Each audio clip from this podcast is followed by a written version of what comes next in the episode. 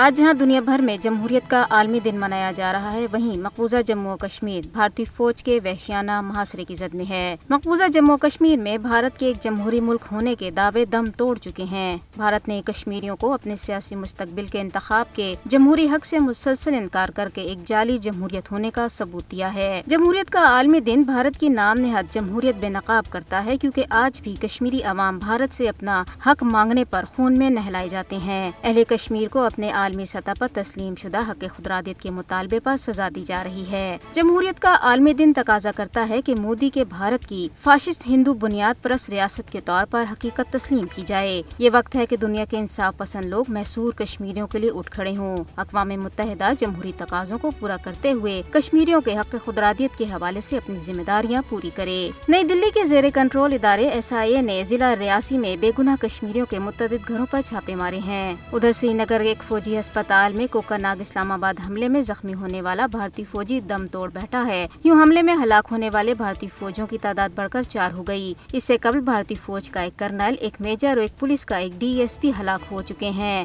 علاقے کو تاحال بھارتی فوج نے گھیرے میں لے رکھا ہے۔ جنوبی کشمیر کے متعدد علاقوں میں بھی تلاشی کی کارروائیاں کی گئی ہیں۔ بھارتی فوجیوں نے علاقے میں تلاشی آپریشن کے دوران جدید ترین ہتھیار اور آلات استعمال کیے۔ ہندواڑہ سے لاپتہ ہونے والے تین نو عمر لڑکوں کو چنئی سے بازیاب کرا لیا گیا ہے۔ کشمیر سالیڈیرٹی کمپین لوٹن کے کوارڈینیٹر حاجی چودھری محمد قربان نے کہا ہے کہ جی ٹوینٹی اجلاس میں مسئلہ کشمیر نہ اٹھانے سے مہذب اقوام کا دوہرا معیار واضح ہوتا ہے۔ اس عالمی کانفرنس کا انعقاد انسانی حقوق کی شدید خلاف ورزیاں کرنے والے ملک میں کرانا ہی باعث ندامت ہے۔ انسانی زندگیوں پر موسمیاتی تبدیلی کے اثرات کو اجاگر کرتے ہوئے ایک سیمینار کے مقررین نے کہا ہے کہ متنازع علاقوں میں انسانی زندگی کو موسمیاتی تبدیلی سے لاحق خطرات عالمی دنیا کے لیے ایک بڑا چیلنج ہے۔ انہوں نے کہا ہے کہ مقبوضہ جموں کشمیر کی متنازع حیثیت اور لاکھوں کی تعداد میں بھارتی فوج کی موجودگی سے خطے کو درپیش ماحولیاتی خطرات کو کسی بھی صورت نظر انداز نہیں کیا جا سکتا۔